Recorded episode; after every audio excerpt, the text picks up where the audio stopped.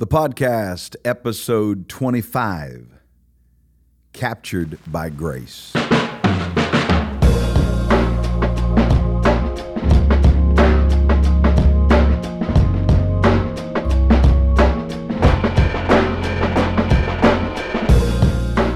Welcome back to another episode of the podcast. I can't believe it. It's episode 25.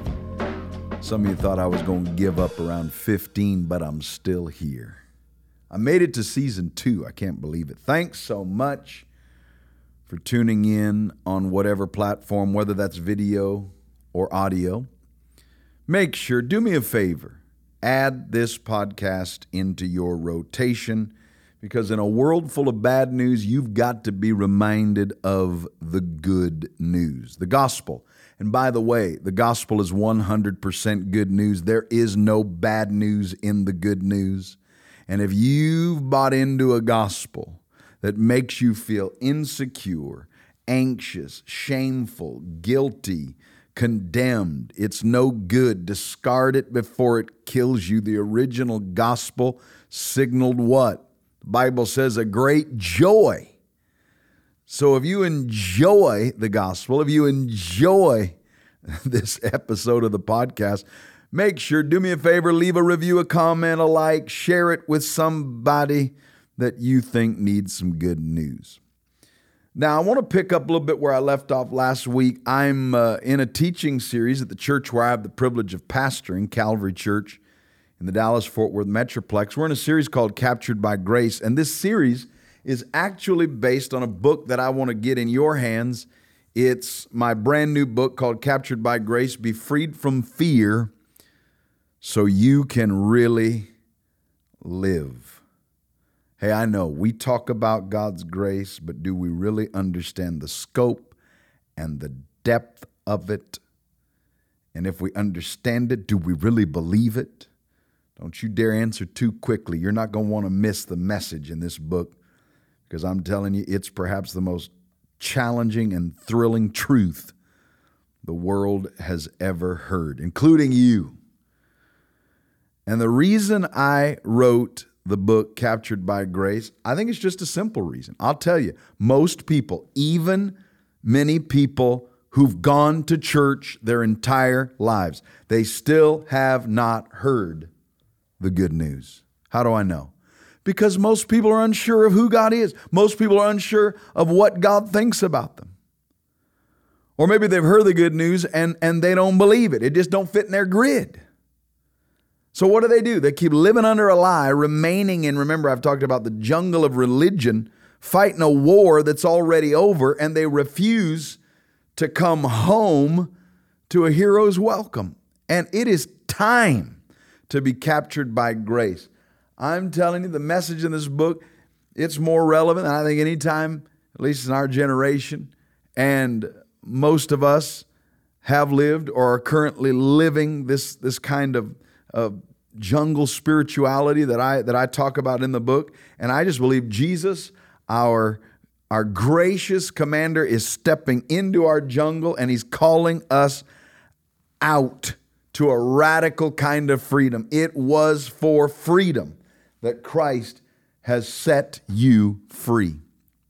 But for many people, and I, I want to touch on this, I, I talked a little bit about it last time on the podcast. For many people, freedom is just an uncomfortable proposition. Freedom is a scary word for people who've been trained under religion, under legalism, under, under moralism. I've had people tell me, be careful preaching this gospel. You may set people too free. Watch out. Isn't that sad? It's like they're saying, hey, just keep them in a little bondage. Don't, don't set them too free. They may start enjoying life. the gospel gives, the true gospel gives you your life back. The example of that is, is just like when God delivered the Israelites into uh, freedom from that harsh rule of law under Pharaoh in Egypt. It didn't take long for them to demonstrate that they didn't know what to do with this new freedom. When we come into true freedom, most of us don't even know what to do with it. It's too good, nearly too good to be true. God had offered them deliverance from law to grace. The picture is from Egypt to the promised land. But as soon as they had their freedom secured, as soon as that Red Sea swallowed up their past, Pharaoh's armies behind them, the fear, the frustration set in. What do we do? Now, now we've got to trust God.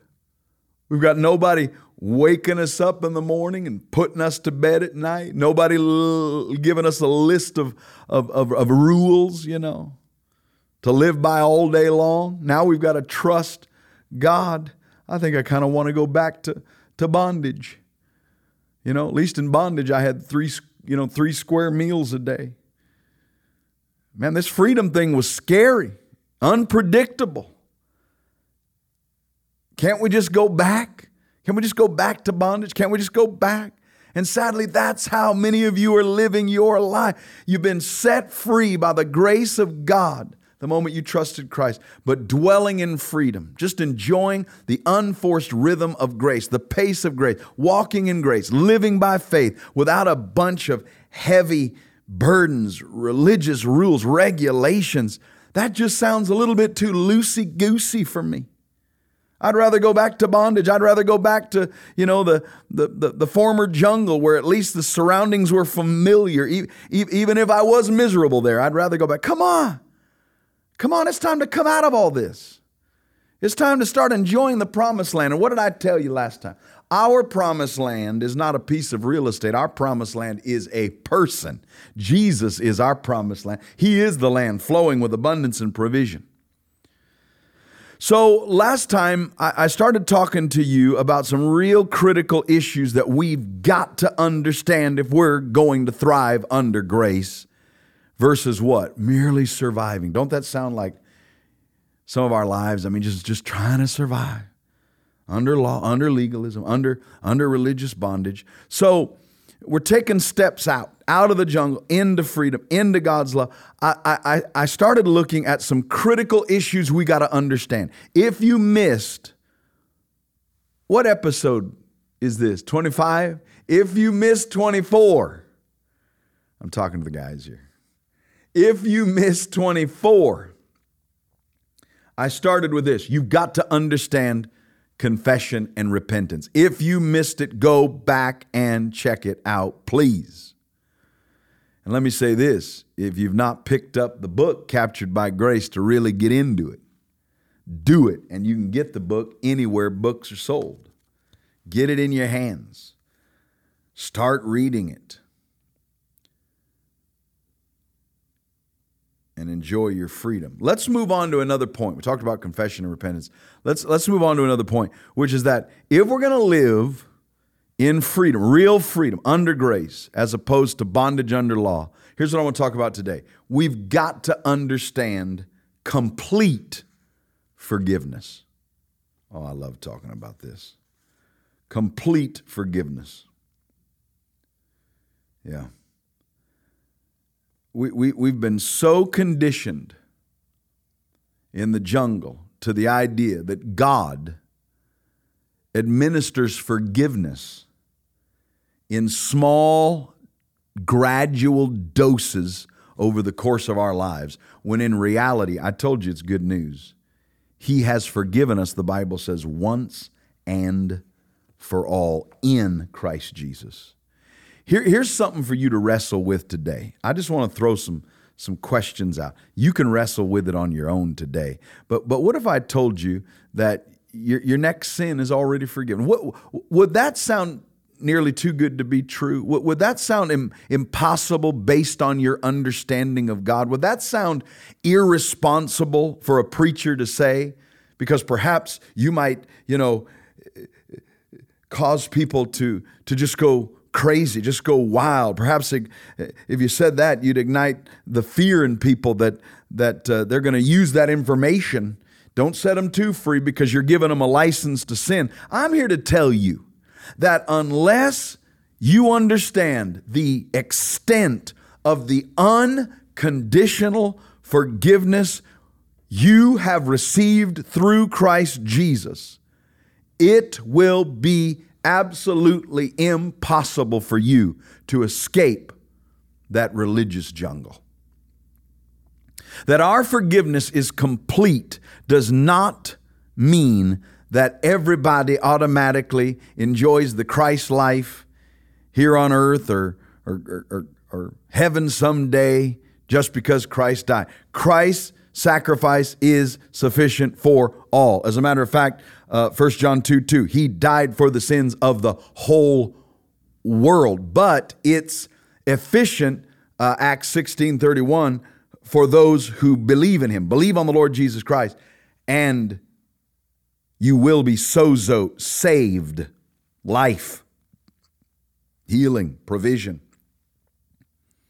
The price has been paid universally, but the gift must be received willingly and individually. Think about that. The first Adam, we lost our freedom. We lost our freedom to choose. Thank God for Jesus, the last Adam, because we got our choice back. Choose life. And the moment that gift is received by simply what? Trusting. It's not a work, it's just a yes, yes, I agree. Trusting in Jesus with childlike faith, that's the moment, man, that transaction takes place. It's the moment that the, the, the, payment Christ made is just received, deposited in your account, received. And, and understandably, when someone hears this good news for the very first time about even my future sins already being forgiven, it's common to ask questions like, well, then what's going to prevent people from abusing God's gift of complete forgiveness as a license to sin? Well, let me say, it's important to realize that God's grace, by definition, is certainly open to the possibility of being abused. Grace is God's what? No strings attached, favor poured out upon who? The undeserving. I didn't deserve it. And yes, it's theoretically possible for someone, I guess, to, to abuse such kindness. However, as we grow in our grasp of the depth of God's seemingly irrational love for us, we begin to understand that His grace is not only applied in the legal sense, in the sense that that that uh, we're found not guilty in His heavenly court, but it's also applied in the vital sense, in the sense that His grace empowers us as well to walk in increasing freedom from the dominance of sin in our lives. And, and again, in this book, I talk a whole lot about it that there is not just saving grace, but empowering grace that you have been saved from something, but you've also been saved for something, that you've been brought out. Look at this, but you've also been brought in. And, guess what? It's already been worked in you, but now you get to work it out. So, so uh, suffice to say, God's already provided forgiveness for all your sins. That's what the Bible says, past, present, and future. Because think about it for just a moment. I hear people say, well, I understand my past sins being forgiven, but I don't know about my future sins. Well, think about it. They were all, even your past sins, they were all still future sins when Jesus died. the fact that his sacrifice is eternal means that God applies it to all situations, for all people, for all time. Now, before we close today, I want to look at the book that's probably the most powerful book in the New Testament describing the absolute finished work of Christ and his supremacy over this law based religion, and it's the book of Hebrews. And this author describes the tedious religious duties that the priests had to abide by in Old Testament times, pre cross. Hebrews 10, verse number 11 says this says this. I'm getting there. I should have been ready, y'all. Says this Day after day, day after day, ah, where's you out? Day after day, every priest stands and performs. Ever felt like life is just a performance treadmill? Performs his religious duties again and again and again. He offers the same sacrifices, which can never take away sins. Under the law of Moses, the priests were what? Constantly standing, laboring, working, sacrificing on behalf of the never ending pile of sins the people were committing. But I want you to contrast that posture with the posture of Jesus in the very next verse, Hebrews 10, verse 12. But when this priest, Jesus, had offered for all time. One sacrifice for sins. He sat down at the right hand of God. Do you see the difference? Can you hear it? The Old Testament priests were constantly what? Standing, laboring, working, sacrificing. But what about Jesus? The priest of the new and better covenant after he had offered for all time one final sacrifice for sins. What does it say? He sat down. What did Jesus do? Offered one final sacrifice. For how long? For all time, past, present, future.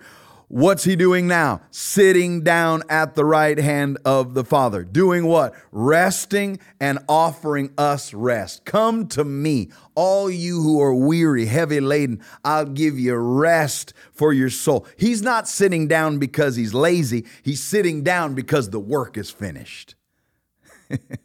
And unless and until you understand and embrace His complete forgiveness, you'll find that this rest will escape you. And you'll be tired and worn out and burned out on religion. You'll be soldiering in that jungle of religion, always on guard. But when you finally embrace total forgiveness, you will no longer be soldiering in the jungle of religion, but instead you will be sitting with Jesus, enjoying the right hand of the Father with Him. Wow co seated with Christ, co reigning with Christ. Life's not reigning over you, you're reigning over it. I got co brothers and sisters in Christ. We get to live this life together. What a life, free and full. And thirdly, last week was one, this week I said two. If you're going to come out of the jungle once for all, you need to. And I'll see you next week. I'm so glad you were with me on the podcast. Little little cliffhanger there. I'll come back. We'll pick back up. I got a good one I want to talk about. I want you to enjoy freedom. I I, I really do because so many of you are distracted by so many things. You might be distracted by you know, or, or, captured by distraction. You might be captured by compromise. You might be captured by legalism, captured by moralism, man made religion, churchianity, captured by the jungle of believing that you and God are still at war. But Jesus came to declare, and I came to declare today on the podcast what? The war is over. It's already been fought and won. The Prince of Peace reigns. Wow.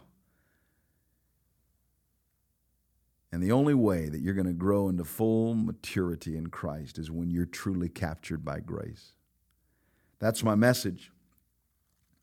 And I want to help you grow. I really do. Faith comes by hearing and hearing and hearing, hearing what? This message of Christ, the gospel. So, can I encourage you, if you don't have the Calvary Church app, download it, App Store, one word, Calvary Church CC. I've got something there in the app called the uh, the Believer's Guide, a lot of questions we answer, give you scripture you can study on your own. A lot of media content, more podcasts, teaching from Calvary Church. I just want you to hear the gospel over and over and over again. I'm telling you, the more you hear it, faith comes alive. I can't wait to see you next time on the podcast. If you enjoyed it again, make sure to leave a review. Would you do that? A comment, a like, share it with somebody. The more you get it out there, man, the more we help people. See you next time.